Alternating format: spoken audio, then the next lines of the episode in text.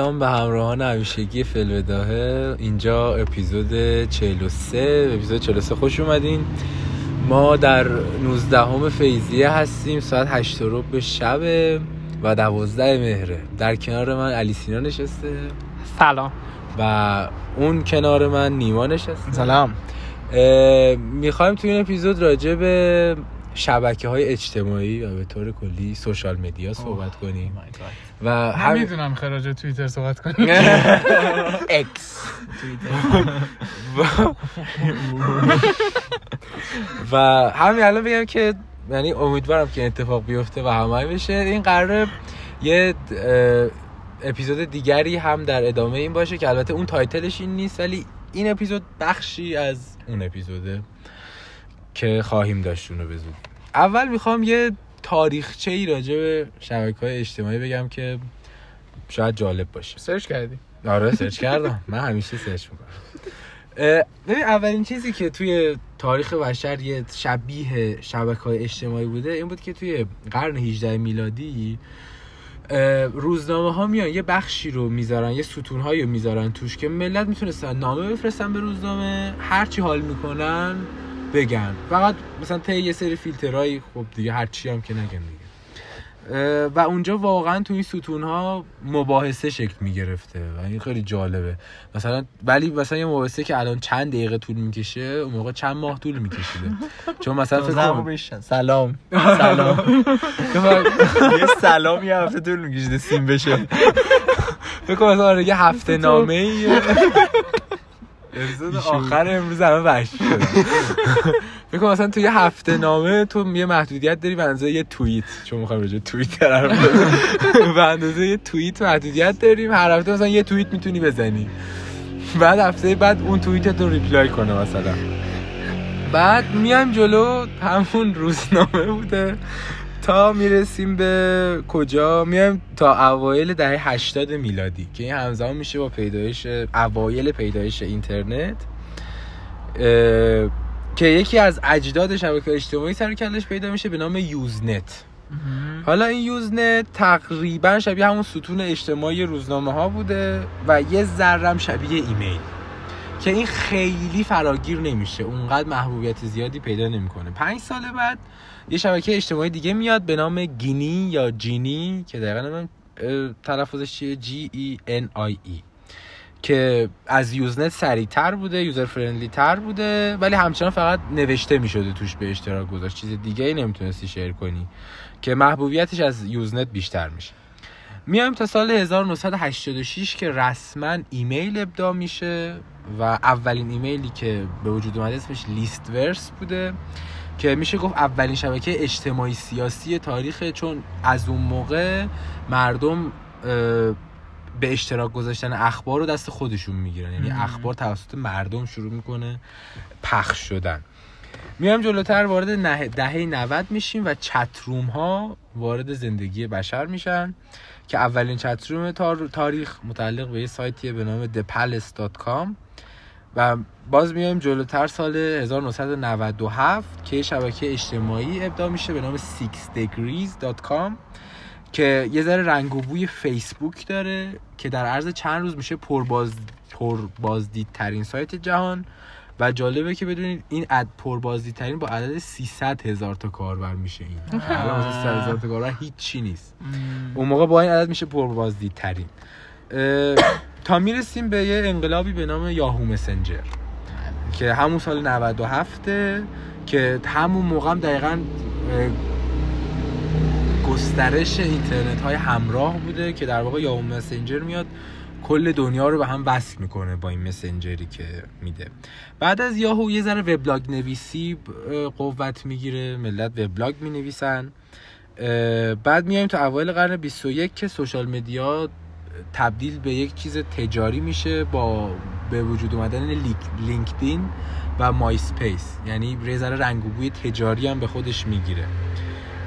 تا می‌رسیم به انقلاب دیگری در سال 2008 به نام فیسبوک.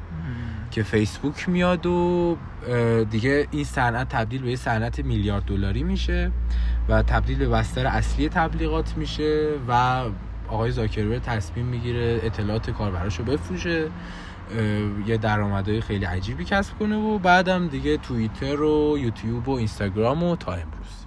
یوتیوب یه سال بهش بود اومده فکر کنم. گویا نمی‌دونم یوتیوب رو دقیق نمی‌دونم.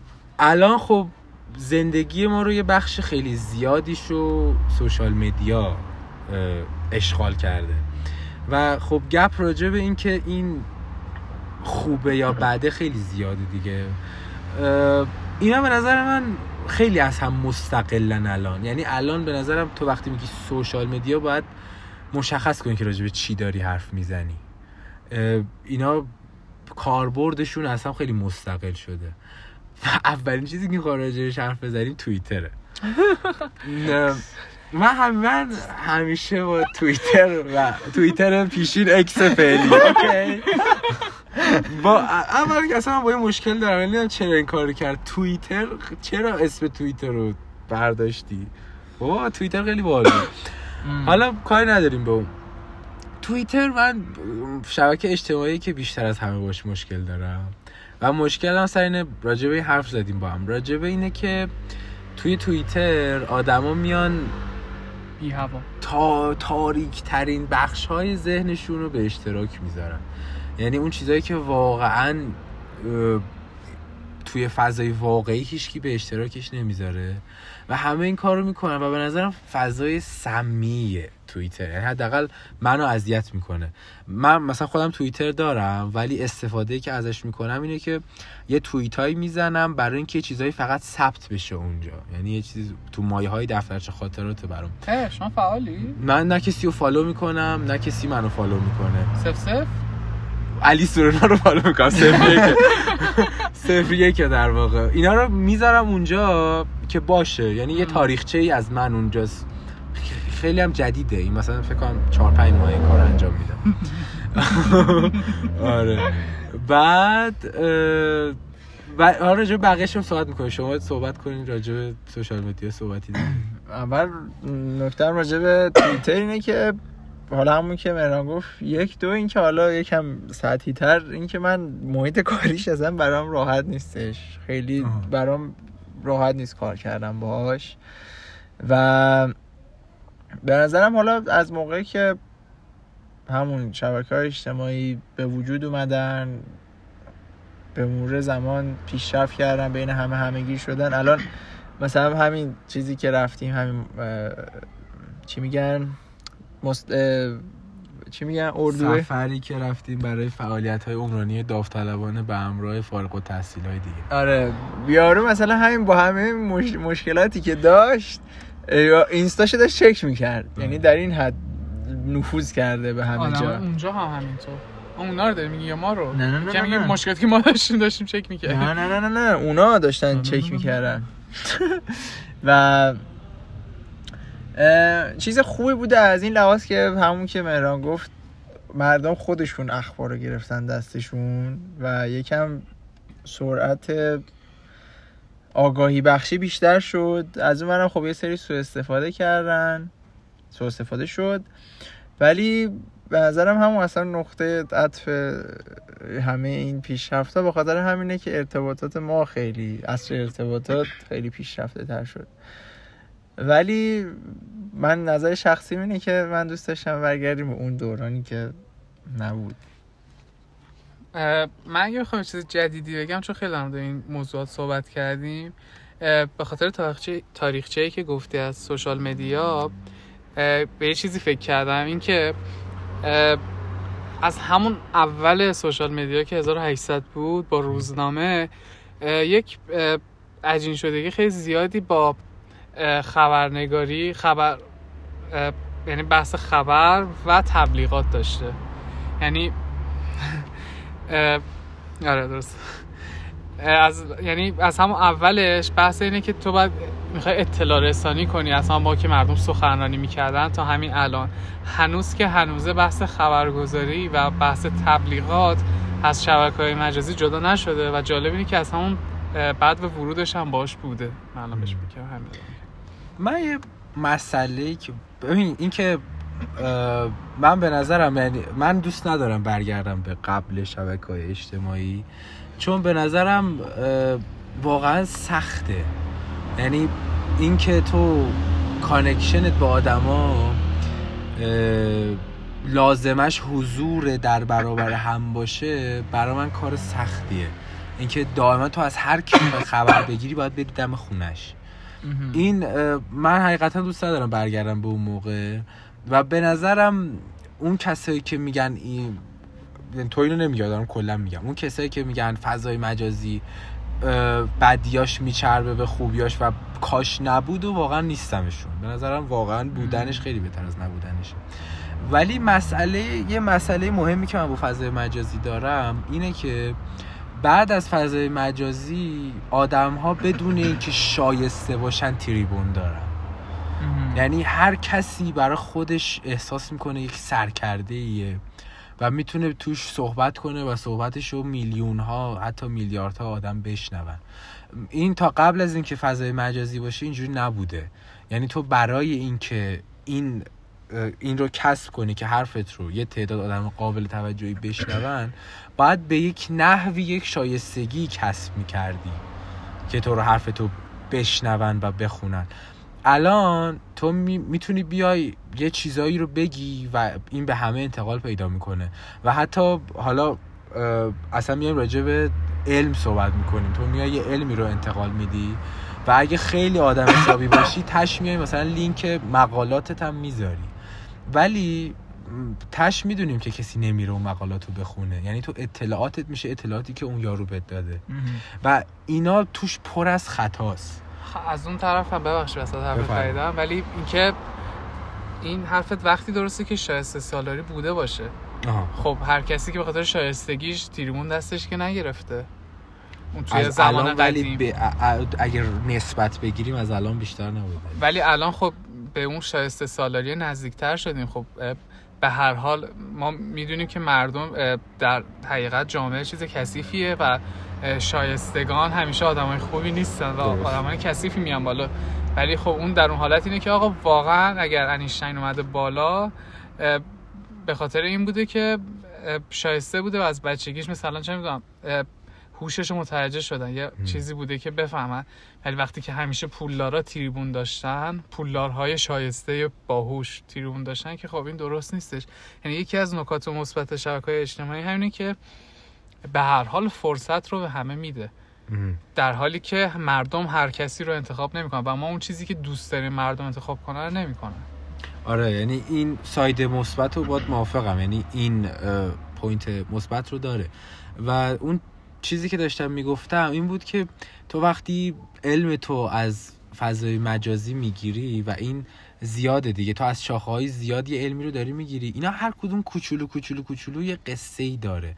یعنی یه خطایی توش داره و تو نهایتا علمت علم سطحی و لغزنده ای میشه. اینو راجبش تو جنریشن زدم صحبت کردم. که مسئله ما این هنوز هست. که آقا ما علمی که داریم علم سطحی که از هممون نه طبیعتا.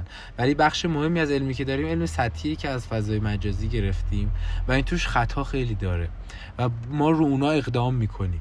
یعنی رو اون علمی که از اونجا به دست آوردیم اقدام می‌کنیم.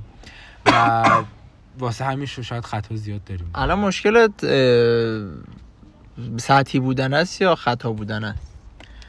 آخر خطای زیاد موجب سطحی بودن میشه دیگه. یعنی تو علمت موقعی سطحیه که توش اطمینان کافی رو نداری. یعنی منابعت برات مشخص نیستن.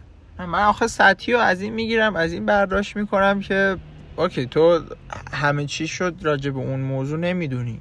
ولی صرفا در جریان اون موضوع هستی که چه اتفاقی داره میفته تو اون فیلد یا تو اون اتفاق.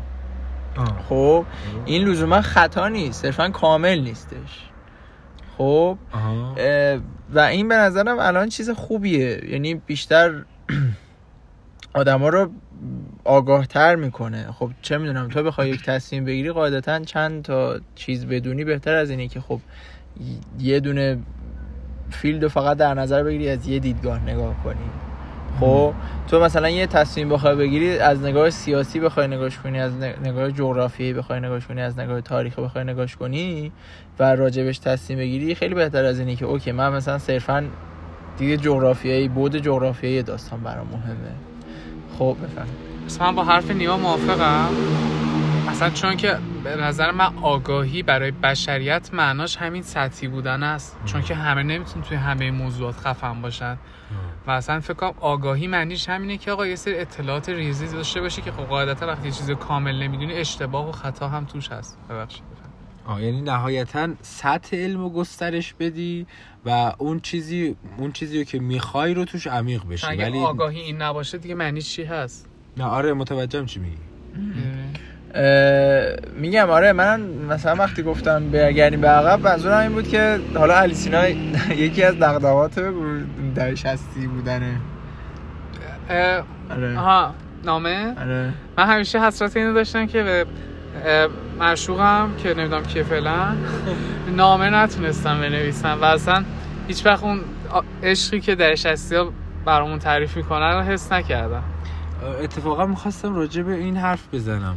یعنی ببین الان ما یه بخش خیلی زیادی از روابط توی شبکه های اجتماعی اتفاق میفته دیگه که البته من با رابطه که از صفر تو مجازی شروع میشه مشکل دارم و تا حالا همچین چیزی رو نداشتم.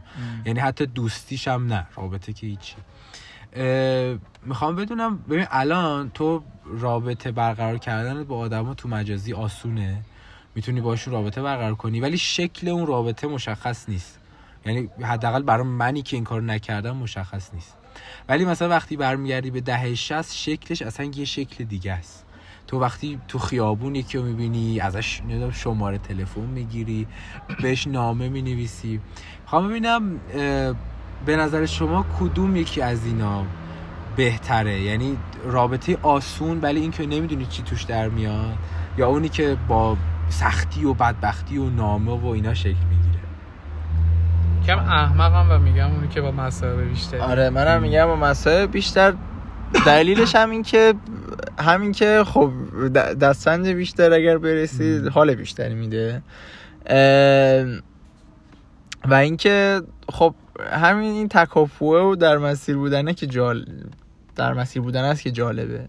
و خودش این یه ادونچریه که دیگه نیستش اصلا. تو صرفا با یک سلام می‌تونی به هر کسی وصل بشی. ولی اون موقع نمی‌تونستی. یه چیزی هم این که خب آره من آدمی هم که ارتباط حضوری برام خیلی جالب تر از مجازیه و خب این شبکه اجتماعی داره می‌گیره این داستانو. اینکه مثلا میگی آدم دیگه نمیره مثلا دم در خونه یکی که ببینتش کما اینکه مثلا ما بین بچه‌هامون تقریبا این کار انجام میدیم و خیلی جالبه هنوزم و یکی از نکات مثبتشه این خیلی جالبه که تو بری ببینی لزوما احساسات تو با یک ایموجی یا با یک چه می‌دونم حرف ساده که هیچ عمقی نداره بروز ندی. یا اون طرف مقابل تو face to face ببینی. و آره از این جهت گفتم که بعد برگردیم. و همون که حالا باز تو مثلا بری اون کسی که ازش خوشت میاد و ببینی چه می‌دونم بفهمی چی کار است ببینی مثلا چه جوریه اخلاقیاتش به تو می‌خوره نمی‌خوره. اتفاقا خواستم اینو بازش کنم یعنی همین که الان گفتم و اینکه رابطه که از صفر توی مجازی شروع میشه چه شکلیه. ببین من داشتم به این زیاد فکر کردم. ببین تو وقتی رابطه یک رابطه رو حالا هر شکلی از رابطه رو با یه آدم می‌خوای شروع کنی اولین چیزی که از یارو داری توی مجازی و حضوری یکیه و اونم ظواهرشه دیگه قیافشه. که حالا مهم نیست که تو مج برای ما بوک می‌زنن؟ مهم نیست که تو مجازی مثلا روتوش و اینا داره. به هر حال تو احتمالا جذب قیافه اون شدی یا البته برای اینستاگرام ببخشید واسه در حرفش فضای page ش هم هست حالا جدا از قیافه. یعنی- قیافش رو share نکرد نه آه آه سیچویشن های مختلف. و آره. کلا اتمسفر کار یعنی مثلا من اگر یکی عکسش تار باشه بیشتر خوشم میاد توی پروفایل. فهمیدم. و, و توی حضوری هم اینطوریه دیگه. یعنی اولین داده ای که داری قیافه یکیه. بعد تو شروع می‌کنی چت کردن و اونجا شروع می‌کنی به حرف زدن. و من واقعا برام سواله که چقدر آدم آدم تو چت با آدمی که حرف می‌زنه فرق داره. برام من خیلی فرق البته برای غریبه ها یعنی با شما فرقی نداره تقریبا. یعنی با اونایی که میشناسمشون چت و حضوری فرقی نداره. ولی اون حسی که چت به میده و بر اساس اون حس act می‌کنم و اون حسی که face to face به میده و نسبت به اون act می‌کنم از من دو تا آدم مختلف می‌سازه. واقعا اینو دیدم که واقعا ریاکشن آدما به من فرق می‌کنه وقتی که برای اولین بار چت با من کردن و برای اولین بار با من حرف زدن.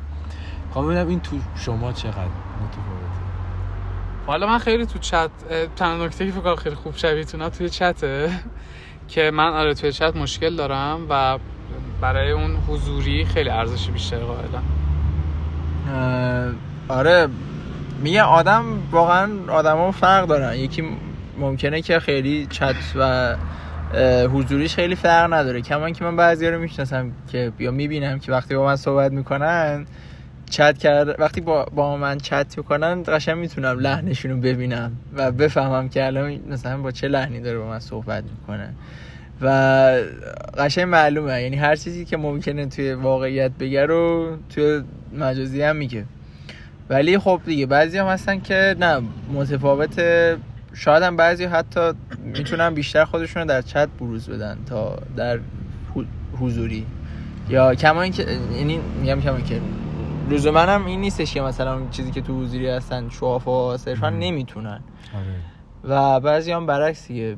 باز من خودم اینطوری هم که در حضوری خیلی بیشتر می‌تونم چیزی که هستم باشم. یعنی چیزی که راحت هم باشم. من بگم می‌خوام بحث کم عوض کنم حرفی داره ها. من کلا مشکل با social media اینه که اطلاعات یکم ارزونه. خب دو تا مثال می‌زنم. اول که من معلم زبان داشتم. گفتش یه کلمه ای و انگلیسی نمی‌دونی به فارسی چی میشه توی Google Translate نزن. کتاب dictionary داشته باش و ورق بزن به خاطر اون مصائبی که کشیدی بیشتر یادت میمونه اون کلمه چیه. و الانم که خودم مشکل امروزی که دارم با این فضاها اینه که کسی که از Spotify آهنگ گوش میده خیلی حال نمی‌کنم خب چون مثلا الان کلی music آدم تو ذهنشه که نه می‌دونه خوانندش کیه نه می‌دونه اسم آهنگ چیه. و اون دوره ای که خب مثلا چه می‌دونم حالا گرامافون بوده صفحه گرامافون بوده نوار کاست بوده شما مجبور بودین تحقیق کنین یه چیزایی میخوندین آلبوم سی دی میخریدین روی میخوندین و می‌فهمین خوانندش کیه چیه. اطلاعات انقدر ارزون راحت نبوده یا از سایت دانلود می‌کردین. یعنی مثلا نرفس جایگزین که استفاده ساوند کلاوده که کلی اتمسفر برای اطلاعات مختلف داره. و میگم مشکل من همیشه با این اطلاعات ارزون هستش. اینه که وقتی کسی مصائبی نمی‌کشه سر اون به دست آوردن اطلاعات همونقدر اطلاعات بیارزش جلوه می‌کنه. حتی تو زندگی خود طرف.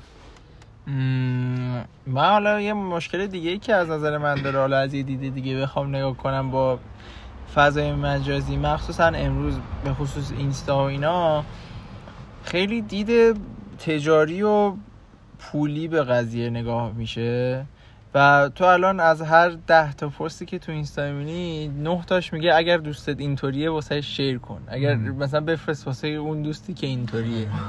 خب؟ و یارو صرفا داره این چیزها رو می‌سازه که چه می‌دونم interaction ش آره interaction ش زیاد بشه در نهایت بتونه یه تبلیغی بگیره. و همه چی خیلی مصنوعی شده. یعنی تو صرفا فکر می‌کنی که چه چیزی تولید کنی چه کاری بکنی بتونی بیشتر پول در بیاری. ارزش ها عوض شدن آره. و اساسا بی ارزشن آره. و ببین علاوه بر اون اینه که حالا جدا از بحث تبلیغات اینه که خیلی آدما اونجا تظاهر می‌کنن به اون چیزهایی که نیستن. یعنی اون چیزهایی رو نشون میدن که واقعا نیست. و تو وقتی فالوور یکی و زندگیشو از طریق یه فضای مجازی دنبال می‌کنی تا وقتی که میری خودشو می‌بینی زمین تا آسمون فرق می‌کنه و یهو این وسط چرا یکی مثل آیسان اسلامی اینقدر یهو محبوب میشه؟ برای اینکه یارو از چرت ترین بخشا بخش زندگیش هم استوری می‌ذاره. یعنی تو واقعا حس می‌کنی که این نهایتا خود خودشه. اصل سیمپاتی. آره دقیقا. تو احساس آره. سمپاتی با می‌کنی که اون بخشای کوچیک و بی اهمیت زندگیشو میاد با تو شیر می‌کنه که شاید خیلی لاکچری هم نیست خیلی عجیب غریب هم نیست. ولی مثلا تو با اون حال می‌کنی. یا الان که حالا زن هیچکس زد بند کرد تتلو رو. ولی تتلو همین جور بود. اینکه اون اون همون موقع فالوور داشت و اینا بابت این بود که اون هیچی رو سانسور نمی‌کرد. میومد هر چی که تو کلش بود و هر چی که تو زندگیش بود شعر می‌کرد و بابت همین همه دوروریاش هم از دست داد. چون بالاخره تو وقتی همه زندگی شعر می‌کنی چند نفر دیگه زندگیشون به تو گره خورده. یه چیزایی هم از اونا شعر می‌کنی. و این باعث میشه که مثلا تو حریم اونا هم شیر کردی. ولی این محبوبیت اینجوری اینجوری دیگه انگار این امروز به دست میاد. و دیگه اون شوافه واقعا جذاب نیست. به آخرش رسیدیم؟ آره، من یه سوالی دارم. میشه از اولین مواجهتون با شبکه اجتماعی بگین؟ من می‌خوایم شروع کنم.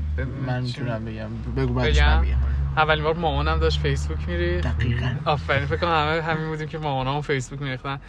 و یادمه که برام قشنگ توضیح می‌داد چی و اینا. و برادرام یادمه که می‌خواستن که فیسبوک نصب و پدر مادرم من نمیذاشتن. و ایمیل هم حتی من اون موقع نمی‌تونستم داشته باشم. و یادمه که بابام برای لجبازی یا برای خنده نمی‌دونم چه این کارو کرد که یه روز رفت اصلا بدون که من بخوام یا احساس نیاز کنم رفت و داد دوستشون توی شرکت هم برای من ایمیل ساختن هم فیسبوک. آه. و داداشای من کفری بودن که چرا برای من درست که اونا از ما بزرگترن. و همون شب یادم که دختر خاله اومد برای اینا هم درست کردش. و یادمه که یه مش گیف دانلود می‌کردیم یه مش عکس دانلود می‌کردیم. چه می‌دونم کاریکاتور اوباما. مثلا چیزای شعر فقط ذخیره می‌کردیم. و این یه کاتی خورد من ول کردم شبکه مجازی و بزرگ شد بزرگ شد تا اینکه با یکی از دوستان و اشیا ما به این خلل رسیدیم که تابستان نمی‌تونیم با هم صحبت کنیم. و هیچ شبکه اجتماعی نبودش و فیسبوک نام داشتیم ولی خیلی توش فعال نبودیم. بر همین کلش آف کلنز ریختیم که بتونیم توی کلنی بریم و با هم دیگه چت کنیم. و من کلی تلاش کردم تا لولم به اون حد برسه که برم توی کلن چون من خیلی اهل بازی نیستم. و آره این مواجهه من بود. شما چی؟ منم همون اول فیسبوک بود و اون اولش حالا برای من okay بود. من می‌تونه تونستم ایمیل بسازم. اینم به خاطر این بود که نمی‌دونم حالا یادتون هست یا نه ولی اون اولا فیسبوک یه سری بازی داشت تو خودش. خب. بله. یه بازی هم بود اسم CityVille اسمش هم یادمه. که این شهرسازی بود. تو چیز مثل سیمز بود تقریبا. چه می‌دونم ساختمون میساختی بیمارستان میساختی. کلا این شبیه شهر بود. چون خیلی دوست داشتم تصمیم گرفتن که بذارن که من چیز کنم ایمیل بسازم اکانت بسازم. و یادم که اون موقع خیلی برام عجیب بود که محدودیت سنی داره فیسبوک. که اون موقع اولین بار بود که یاد گرفتم باید بزنم بالاتر سنم و بعد اون برای ما Clash of Clans اومد. بعد اون چیزی که یادم این بود که اون موقع یه سری پیامرسان بود که استفاده می‌کردیم. وایبر بود ویچت بود اینا بود واتساپ بود. الان میگم همشو. تو مال خودم. ببین من اولین باری که خودم استفاده نکردم. اولین باری که مواجه شدم با این من خب بابام چون کارش آیتیه خیلی زود ما اینترنت تو خونمون بود. و من یادم مثلا من 4 5 سالم بود تلفن رو برمی داشتم میدم یه صدای عجیبی داره میده. مامانم میپرسیدم چرا؟ بابا تو اینترنته. و من خیلی طول کشید تا فهمیدم اینترنت دایلاپ چجوریه. یعنی یادمه که یه کابلی رو از پشت تلفن ور داشت می‌زد به لپتاپش که دیگه تلفن کار نمی‌کرد و اون به اینترنت وصل می‌شد. و اون موقع می‌رفت توی فیسبوک مثلا از فیسبوک استفاده می‌کرد. بعد من که خودم اولین بار می‌خواستم از فضای مجازی استفاده کنم خیلی از فیسبوک میترسیدم. برای اینکه می‌گفتم این مثلا چیزی که من بابام توشه و خب بابام بلده من بلد نیستم. من از اون موقع فیسبوک استفاده نکردم. رفتم اون موقع این مسنجرها مد شده بودن. آره، آره. وایبر واتساپ لاین بیتاک. ویچت از اینا قدیمی تره ویچت یه چیز مزخرفی هم بود به اسم تانگو. که این ش... یه ذره ش... شبیه فیسبوک و توییتر و اینا بود. یعنی از فضای مسنجر یه ذره فر... فراتر بود. که من همه اینا رو نصب کردم و دیدم برای همه اینا یه چیزی می‌خواد به اسم ایمیل. که من ایمیل توان نداشتم بسازم. دادم بابام برام ایمیل ساخت. بعد ایمیل ساخت تو همه اینا من عضو شدم و به بیکاری زیادی رسیدم. که من همه اکانت های اینا رو دارم ولی استفاده ازش ندارم. تا بعدها که تلگرام اومد این تلگرام از اول شاخ بود. آره، یعنی اینا اون موقع تلگرام نبود اون موقع که وایبر و آره. این چرت و بود. تلگرام نبود. بعدا تلگرام اومد. از موقع که تلگرام اومد من دیگه تو فضای مجازی بیکار نبودم. مثلا یه چیزایی یه محتوایی بود که اون موقع استفاده می‌کرد بله. تمام. تمام. اه، جالب هفته من راجع به شروع شدن دانشگاه است. و همه می‌گفتن که دو ترم اول شما همیشه تو خستگی کنکوری دو وقت باور نمی‌کردم. و الان می‌بینم که تو دانشگاه دو ترم اول همه سرشون با یه جایشون داشت بازی می‌کرد. الان وقتی میری دانشگاه هر کی یه گوشه رو گرفته اصلا بیشتر از سه چهار نفر بچه ها جمع نمیشن چهار پنج نفر بچه ها جمع نمیشن و دنبال هر کدومی که می‌گیری و دنبال رد پاشون که می‌بینی تو یه کتابخونه دارن میشینن درسشون رو می‌خونن. چون دو ترم خراب کردن. و بعد دو ترم بالاخره به این نتیجه رسیدن که باید بشینن درس خونن. و کلا خیلی جالب بود که همیشه می- اون دو ترم اول می‌گفتم خب این خستگی کنکور که میگن چیه؟ و دقیقا چیست؟ دیدم تا اینکه فرقش رو دیدم. تازه با اینکه مثلا دانشگاه ما بچه ها یکم براشون مهمه درس. و آره. شما از تجربیات شروع دانشگاهتون دوست دارید بگید. من برگشتم ترم یک. از این جهت که دیگه واقعا دوباره سرم رو میندازم پایین. میرم سر کلاس سرم رو میندازم پایین میرم خونه یا میرم درس می‌خونم. یعنی واقعا هیچ کاری به هیچ داستانی ندارم. اتفاقا اتفاقا الان داستان تو دانشگاه ما زیاده. جدی؟ آره. یعنی پر داستانه ورودی های ما. یعنی دائم یه سری نشستن دارن میگن نمی‌دونم اون با فلانیه اون فلان کارو کرد اون مهمونی گرفت اینا. من اصلا سریع از این داستان ها فاصله می‌گیرم چون اصلا حوصله شو ندارم آره.